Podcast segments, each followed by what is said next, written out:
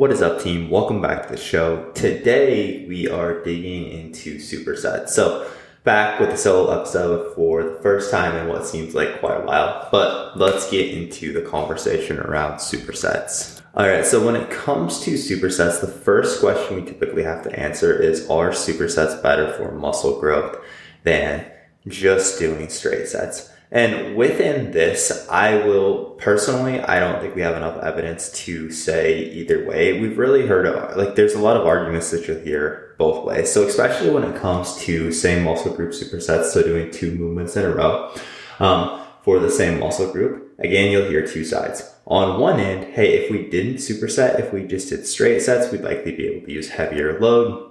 And again, this is more specific to same muscle group supersets than antagonist supersets both, both of which we'll define here in just a moment.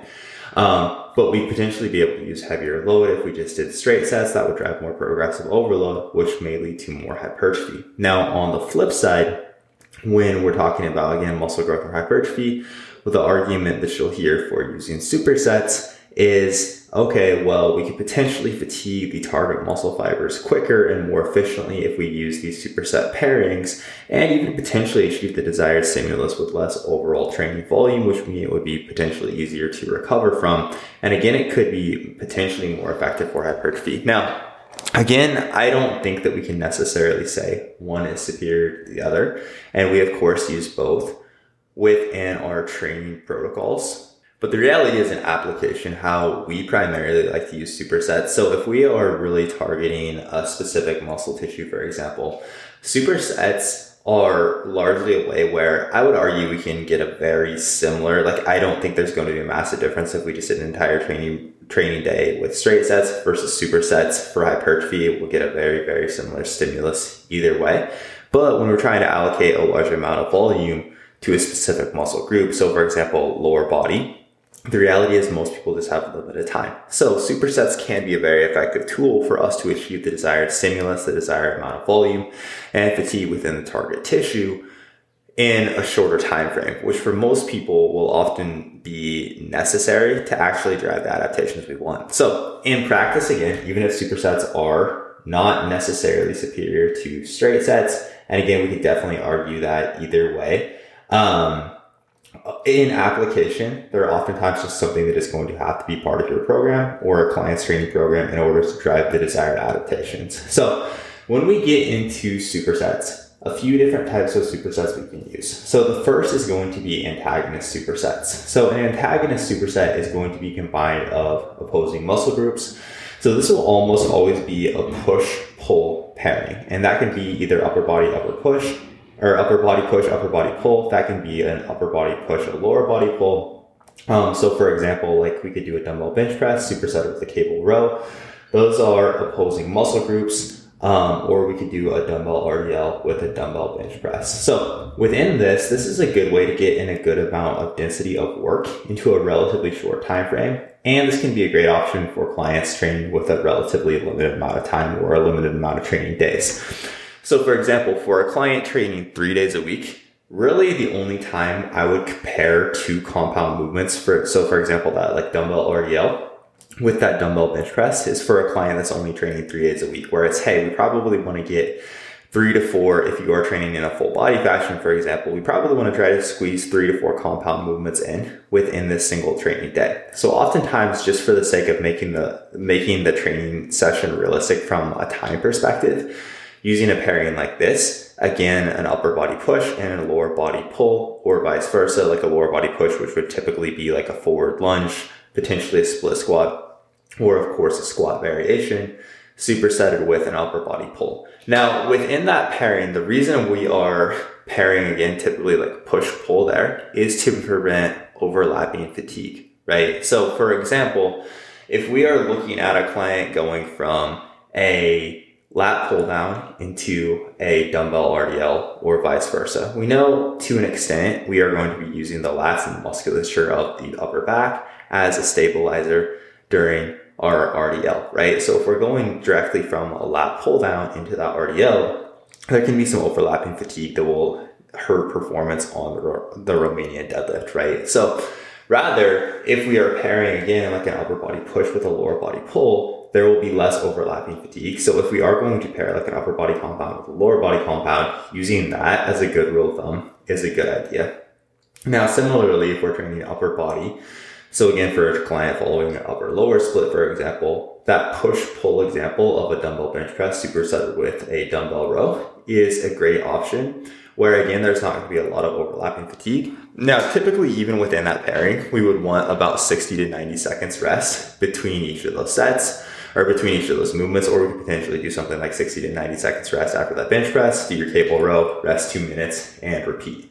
But again, it's going to be a good way for us to get in a good density of work, to get in a good amount of volume, um, and to fatigue the target fibers without taking up a huge amount of time within the training session. Now, Within this, it's a good idea not to pair two movements that involve a significant degree of spinal loading. So, for example, if we paired a back squat with, a, so again, like this is example of a lower body push or squat pattern and an upper body pull. If we went from a back squat to a barbell bent row, okay, we know that the movements that involve a lot of axial loading or basically put a lot of stress on your spine are inherently going to be more fatiguing. We're also a lot more likely to experience more form breakdown. So within that, like a much better option would be making sure that that rowing pattern is something that was going to be chest supported, for example. Or even if we did like a lat pull down variation, again, something that's not going to load the spine to a significant degree would be much smarter. We'd be able to execute both of those movements in a better manner um, which is going to, of course, be a huge part of achieving the stimulus we want. Now, from there, another way we could do this is a compound movement compared with an accessory movement. So, an example of this, and again, we're still working antagonists or opposing muscle groups here. So, an example of this could be a barbell Romanian deadlift going into a leg extension or supersetted with a leg extension or a cable row supersetted with a dumbbell lateral raise. So again, we're kind of using this push pull pairing here. Now, the thing with the previous supersets that I meant to mention with those um, compound superset with the compound superset, this is also going to be much more, this is going to be relatively metabolic in nature. So basically what this means is because again, we are working a large amount of muscle tissue in a relatively short period of time, this is going to force some conditioning adaptations. Typically, this will drive some conditioning gains. So sometimes, for example, if the client is in a metabolic phase and like our goal is driving conditioning this is this is a fashion of training that we will use pretty heavily.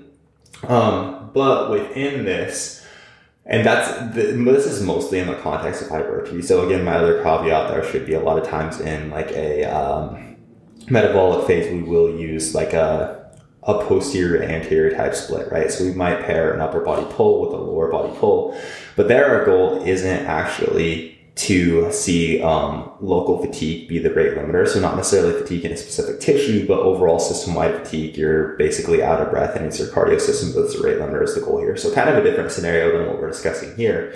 Um, but within this, the thing to understand is like when we are using these this compound superset with another compound style of supersets, um, conditioning can be the rate limiter rather than local fatigue in the target muscle tissue if the rest periods are too short or if the client has poor conditioning, right? So again, we can use this to help bring up conditioning, but understand for someone with poor conditioning, they'll struggle struggle to get as strong of a hypertrophy stimulus potentially because again, the rate limiter can start to be their cardiovascular system.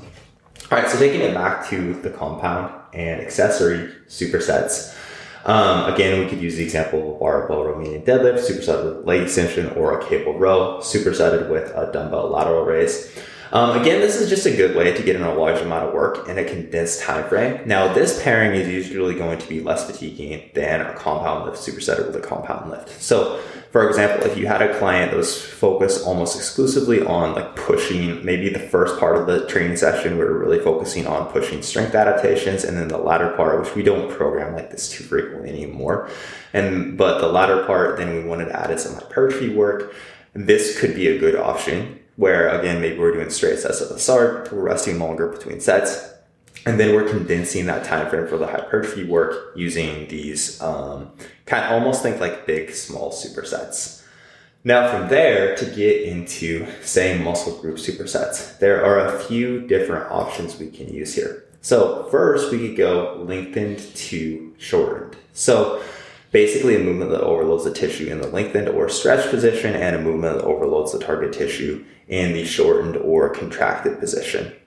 So, for example, we could superset a bent knee Romanian deadlift, which is really going to be hardest at the bottom of the movement when your glutes are under a large amount of stretch or in the lengthened, or it's overloading in the lengthened position. And we could pair that with that glute bridge, which is going to be much harder at the top of the movement when the glutes are fully contracted, aka they are being overloaded in that shortened position, or the movement is hardest in that shortened position. So, this can be a good pairing for hypertrophy. Um, the target muscle, muscle tissue is experiencing a significant amount of tension through a large part of its working range by overloading both the lengthened and shortened positions. And again, for hypertrophy, we know these lengthened overload movements are going to be the biggest quote unquote bang for our buck movements. But to best develop a muscle tissue over time, we probably want to put a focus on training it stressing the tissue through its entire contractile range. So it is a good idea to use movements that overload the lengthened position, the short position, and sometimes we can even put some focus on the mid range. But that's a topic for a different day. So within this, it is a good idea to use, if you are going to move, set, superset movements in this fashion, understand if we have a more technical or a more complex or less stable, which a lot of times those things can go hand in hand.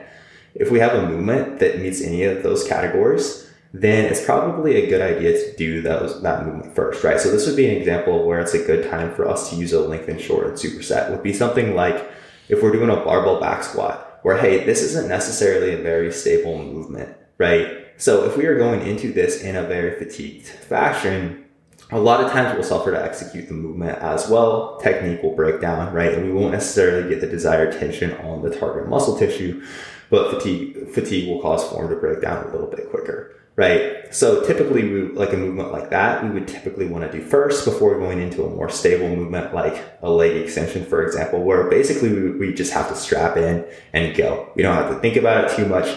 We're not too worried about technique breaking down. It's relatively hard for technique to break down, in fact. Now, on the flip side, we can also do a shortened to lengthened pairing. So an example, a few examples of this could be a glute bridge going into a glute focused leg press or a costal cable press going into a dip. Now here, very similar to what we just discussed, this can be an effective pairing for hypertrophy. Now here, it can be a good idea to make the second movement a more stable movement. So again, very similar to what we discussed before, especially when it comes to lower body training. So, for example, in a situation like this, where, okay, we've already fatigued the glutes a pretty good amount by doing the glute bridge. Now, if we go into an RDL, for a client that doesn't have great conditioning or doesn't necessarily execute the movements at an extremely high level yet or struggles to do this so in a consistent fashion, it would probably be much easier to execute the movement properly under this situation where the client is a little bit more fatigued if again we chose a more stable movement for that second movement. So again, like if here we know that, okay, well that like a bent knee RDL would overload the glutes in the lengthened position. Here, um, that is going to be a little bit less stable movement. That's going to be a little bit more complex movement to execute properly. Where again, if we do a glute focused leg press, the client will be in a much more stable position. Form breakdown is much less likely.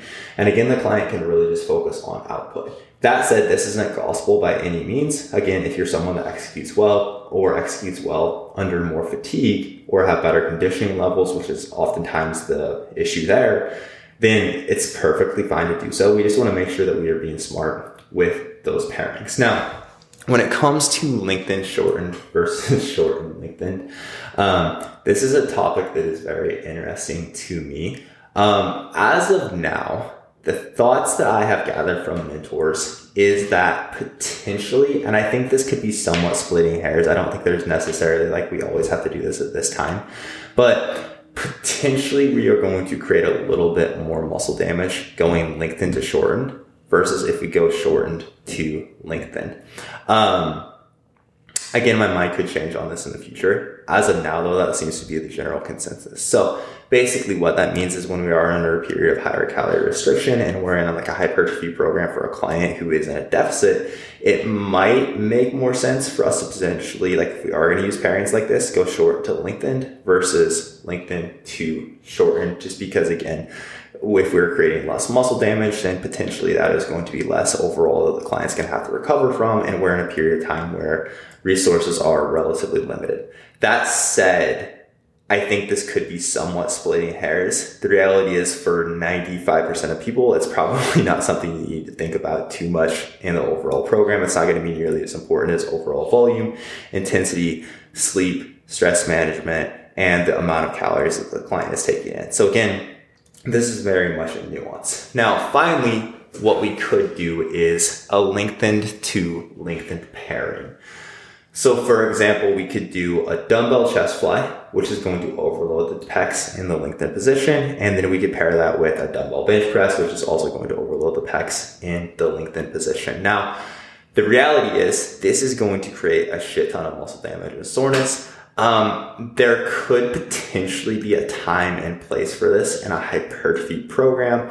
That said, this is definitely not something that we implement very often. I would say hardly ever do we actually implement this. Um, really, it's going to create a ton of soreness, and I would say for mo- for most cases, unless you have an abundance of calories to work with, it's probably not going to be the best idea, unless your goal is to get extremely, extremely sore.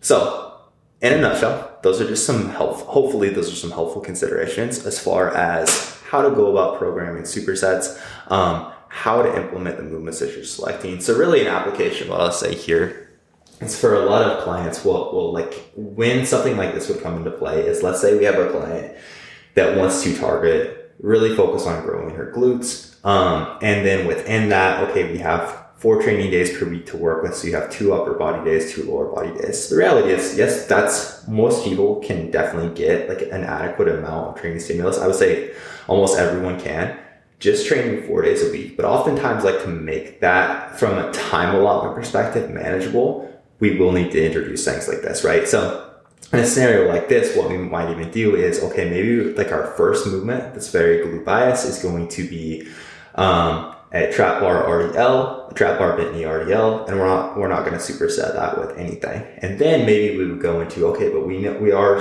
pushing volume for her glutes specific significantly in this phase. That said, we still would need to make time to get a little bit of quad work, potentially some calf work and some ab work in. But we want to get in probably at least another lengthened overload movement here and a shortened overload. So then we go into, okay, now we're going to do like that glute bridge focus, supersetted with that um, glute focus leg press pairing, right? And then this is a little bit more efficient way for us to get in that time under significant tension, basically that muscle building stimulus that we want, again, in just a more time efficient fashion. So hopefully this is helpful. That is all I got for you guys for today.